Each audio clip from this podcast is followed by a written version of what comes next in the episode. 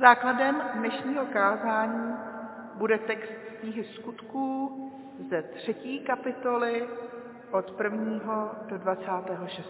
verše. Petr a Jan šli o třetí hodině do chrámu k odpolední modlitbě. Právě tam přinášeli nějakého člověka, chromého od narození. Každý den ho tam posadili u chrámové brány, které se říká krásná, aby prosilo o almužnu ty, kdo tam vcházeli. Když viděl přicházet Petra a Jana, prosil také je o almužnu. Petr spolu s Janem na něj upřeli zrak a řekli, pohleď na nás. Obrátil se k ním a čekal, že od nich něco dostane. Petr však řekl, stříbro ani zlato nemám, ale co mám, to ti dám. Ve jménu Ježíše Krista Nazareckého vstaň a choď. Vzal ho za pravou ruku a pomáhal mu vstát. A v tom se chromému spevnili klouby, vyskočil na nohy, zpřímil se a začal chodit. Vešel s nimi do chrámu, chodil, skákal radostí a chválil Boha. A všichni ho viděli, jak chodí a chválí Boha. Když poznali, že je to ten, co sedal a žebral před chrámem u krásné brány, žasli a byli uvytržení nad tím, co se stalo. Protože se držel Petra a Jana, všichni se k ním v úžasu zběhli do sloupoví, kterému se říká Šalamounovo. Když to Petr viděl, promluvil k lidu. Muži izraelští, proč nad tím žasnete? A proč hledíte na nás, jako bychom svou vlastní mocí nebo zbožností způsobili, že tento člověk chodí. Bůh Abrahamův, Izákův a Jákobův, Bůh našich otců, oslavil svého služebníka Ježíše, kterého vy jste vydali a kterého jste se před Pilátem zřekli, když ho chtěl osvobodit. Svatého a spravedlivého jste se zřekli a vyprosili jste si propuštění vraha. Průvodci života jste zabili, Bůh ho však vzkřísil z mrtvých a my jsme toho svědky. A protože tento člověk, kterého tu vidíte a poznáváte, uvěřil v jeho jméno, moc Ježíšova mu dala sílu a zdraví. A víra, kterou jméno Ježíšovo v něm vzbudilo, úplně ho uzdravila před vašima očima. Vím ovšem, bratři, že jste jednali z nevědomosti, stejně jako vaši vůdcové. Bůh však tímto způsobem vyplnil, co předem ohlásil ústy všech proroků, že jeho mesiáš bude trpět.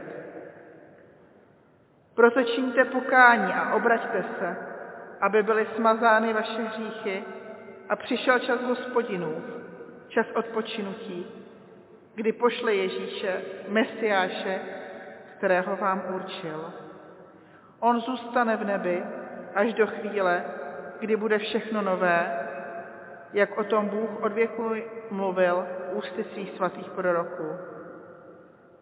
Mojžíš řekl, hospodin náš Bůh vám povolá proroka z vašich bratří, jako jsem já. Toho budete poslouchat ve všem, co vám řekne.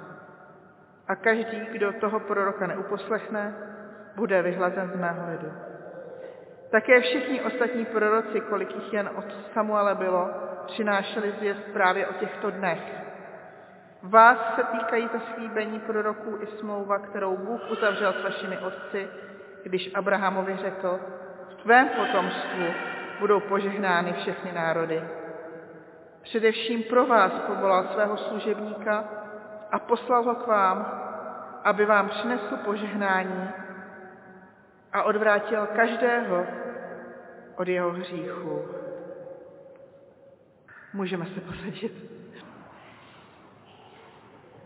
Milí bratři a sestry, dnešní text uzdravení ochrnutého a Petrovo kázání se nachází ve třetí kapitole knihy skutků, tedy skoro na začátku této knihy, kdy Ježíšovi učedníci již mají zkušenost setkání s vzkříšeným Ježíšem i naplnění a zmocnění Duchem Svatým služby Evangelia a k šíření Božího království o letnicích. Tato zkušenost vedla k nebojásnému svědectví o Ježíši, ke svědectví doprovázenému mocnými skutky a zázraky a k založení církve. Po Petrově tehdejším kázání se k učedníkům přidalo asi tři tisíce lidí. A vidíme, že Ježíšovi učedníci jsou v tomto procesu z rodu církve spíše spolupracujícími pozorovateli, než že by měli něco z toho pod kontrolou. Přečtený oddíl však je svědectvím o tom, že si svého úkolu a zmocnění ke službě evangeliu jsou vědomi. Drží se toho, co od nich pán Ježíš očekává a spolupracují s tím, jak je Duch Svatý vede. Eh, první věc, co se celkem pochopitelně očekává od člověka, v jehož centru jeho života žije boží poslání, je denodenní aktivní modlitevní život. Dnešní čtení nás zavádí do chvíle, kdy apoštolové Petr a Jan vstupují na své pravidelné cestě do chrámu k odpolední modlitbě. V tehdejší společnosti bylo naprosto samozřejmé, že se lidé hojně zúčastňovali modliteb, které se v chrámu konaly několikrát denně. Veřejné projevy náboženského života a zbožnosti byly tehdy samozřejmou součástí života obce či města. A právě tam, ke chrámové bráně, přinášeli jakéhosi člověka chromého od narození. Každý den ho tam nejspíše jeho příbuzní posadili, aby tam žebral. Žebrota tehdy byla pro lidi všelijak postižené legitimním a také jediným způsobem obživy. Přináší jej tam před začátkem bohoslužby, což je vyjádřením snahy, aby co nejvíce mohl od ostatních lidí vyžebrat, protože právě před začátkem bohoslužeb se v tomto prostoru pohybovalo nejvíce lidí. Lukáš zde zmiňuje, že žebrák cítí u krásné brány. Tento název pro bránu na nádvoří chrámu je zmíněn pouze zde a lze jej přiložit jako dobrá, či například krasavice. Je možné, že se jednalo o bránu, která byla pokrytá mědí z Korinta, tedy takzvaná korinská, a asi to byla vnitřní chrámová brána mezi nádvořím pohanů a nádvoří žen. Zde tedy sedí tento muž chromý od narození a jeho život je denně spojen s touhou po pomoci a milosedenství. Jako postižený nebo zmrzačený nebo kvůli nějaké nemoci nečistý člověk nemohl podle Mojžíšova zákona vejít do chrámu, do hospodinova zhromáždění. Jako mrzák byl odkázán pobývat pouze na nádvoří pohanů, to znamená být vyloučen z náboženského, společenského a bohoslužebného života. Je mrzák, nemůže pobývat v chrámovém prostoru určenému božímu lidu. Jeho osud tedy ostře kontrastuje s názvem této brány, u které leží. Není to dobrý či hezký život, být vyloučený, být jakoby neustále v nemilosti. Nicméně to, že je, tak říkají, z nemilosti, se rázem mění. A můžeme si povšimnout toho, že uzdravení chromého má v kontextu evangelijních zpráv určité místo, kterým se otevírá zvěstování o milosti. Uzdravením chromého začíná v Lukášově evangeliu Ježíš své zvěstování o moci odpuštění hříchu, kdy v Lukáši 5.17 je chromý spuštěn za Ježíšem otvorem ve střeše. Podobně i v případě Petrova zvěstování v lidě ve skutcích 9, kdy zázrak uzdravení ochrnutého otevírá dveře mezi lidmi pro přijetí Evangelia. Evangelium tedy opakovaně dosvědčuje milostě v nemilosti a to, že odpuštění hříchu a boží přijetí staví člověka na nohy. Můžeme si nyní připomenout také slova, která zazněla v prvním čtení. Tento biblický text nám přináší výjevy naděje, očekávání a neskonalé milosti našeho Boha. Jsme pozváni pohlednout do budoucnosti, kdy poušť a suchopár budou skvétat radostí a květem. Toto proroctví z Jáše 35. kapitoly nám maluje obraz změny, kterou přinese příchod Božího království. Proroctví zde popisuje moc Božího uzdravení. Tehdy se rozevřou oči slepým a otevřou se uši hluchým. Tehdy kulhavý poskočí jako jelen a jazyk němého bude plesat. Bůh, který stvořil tyto smysly, nyní slibuje jejich obnovu a plný rozvoj. To nejen fyzicky, ale i duchovně. Oči našeho srdce budou otevřeny pro poznání Boží lásky a pravdy. A to tehdy, když se blíží Boží království. Ozvěnu Izajášových pozbuzujících slov či reflexy tohoto textu nacházíme i ve vzkazu pro Jana Křtitele v Matouši 11. kapitole. Jan už tehdy byl uvězněn a ve vězení uslyšel o činech Kristových. Zřejmě toužil po slovech ujištění a proto tehdy poslal Ježíšovi vzkaz po svých učetnicích. Jsi ten, který má přijít, nebo máme čekat jiného? To, čím Ježíš Janovi odpovídá, je vlastně připomenutím tohoto izajášovského textu. To, co se zde děje, je dokladem přítomnosti Božího království. Ty činy mluví sami za sebe. Ježíš Janovým učedníkům odpověděl, běžte a řekněte Janovi, co vidíte a slyšíte. Slepí vidí, chromí chodí, malomocní jsou očišťováni.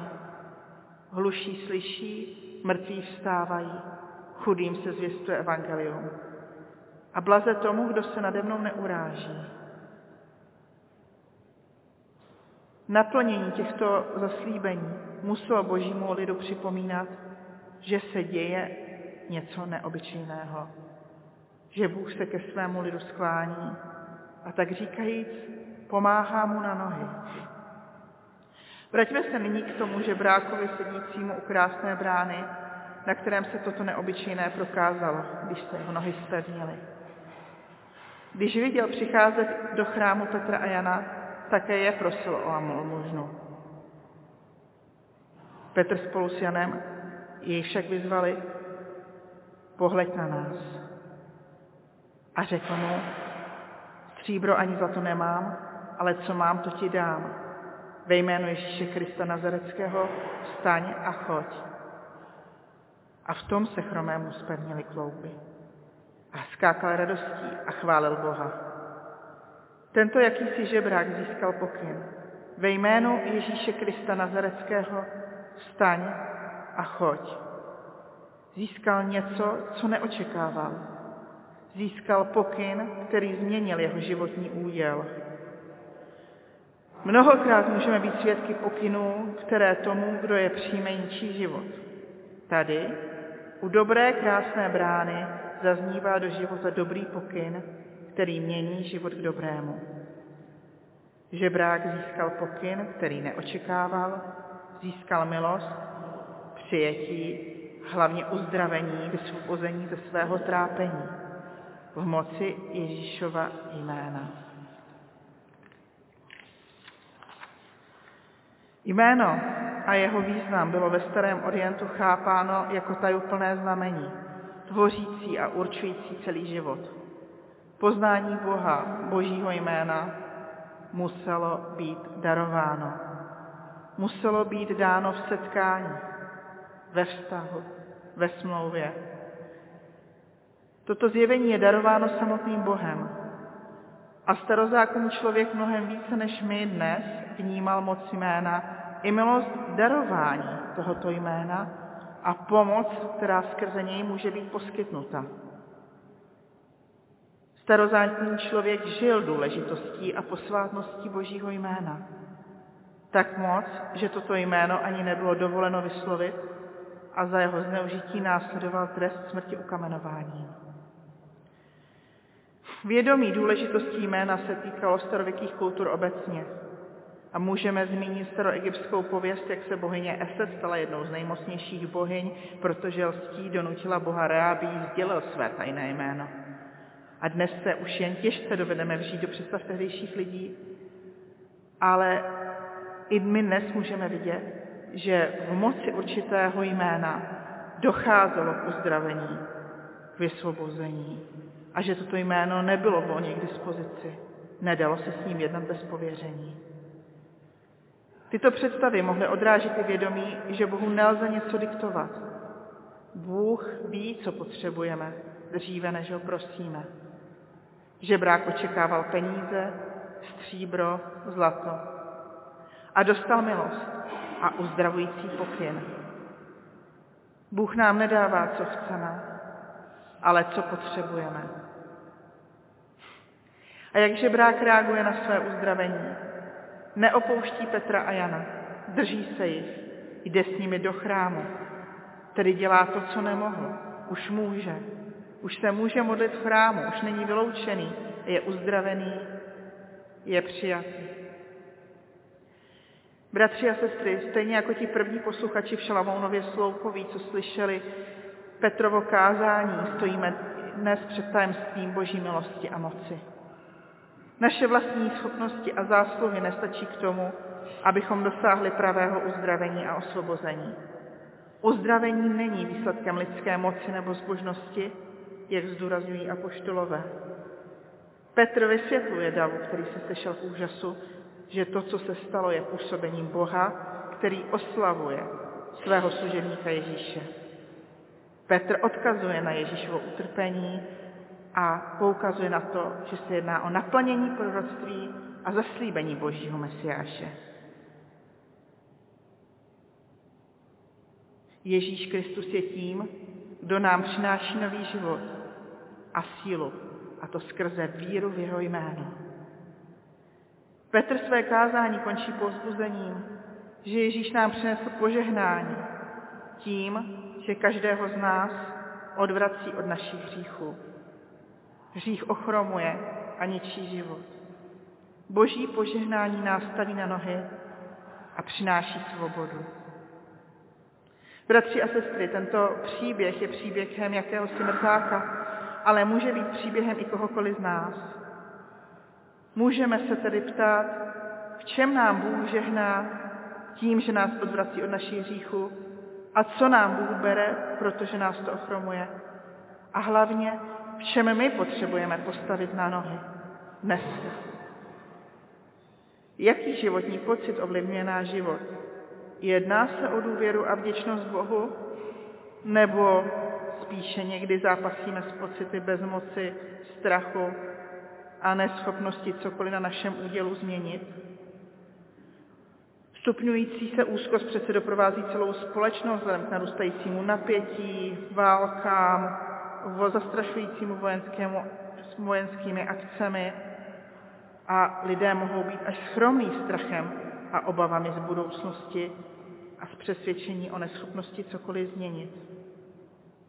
Vlastně může jít o takový všude přítomný pocit bezmocci. A můžeme si uvědomit, že bezmoc a schromlost spolu úzce souvisí. Že je to vlastně i pocit bezmoci, který nás ochromuje, paralyzuje. Je to jiná bezmoc než toho, kdo sedí u brány, u chrámu a nemůže se svým životem nic udělat, ale je to také bezmoc. A na tuto bezmoc lze odpovědět. Vyjádřením Ježíšova zájmu o člověka, Ježíšovského zájmu o člověka. Tento zájem může prokázat kdokoliv, komukoliv a přinést mu tím milost a dobrý pokyn do života. Ježíšovo jméno náší určitou dynamiku a možnost změny. Přináší naději. A za jeho jménem se skrývá konkrétní příběh vysvobození a pomoci. A není to, či nemusí to být jenom příběh jakéhosi žebráka u krásné brány zapsaném v Evangeliu. Je, nebo může to být i náš příběh, Mooi plezier bij.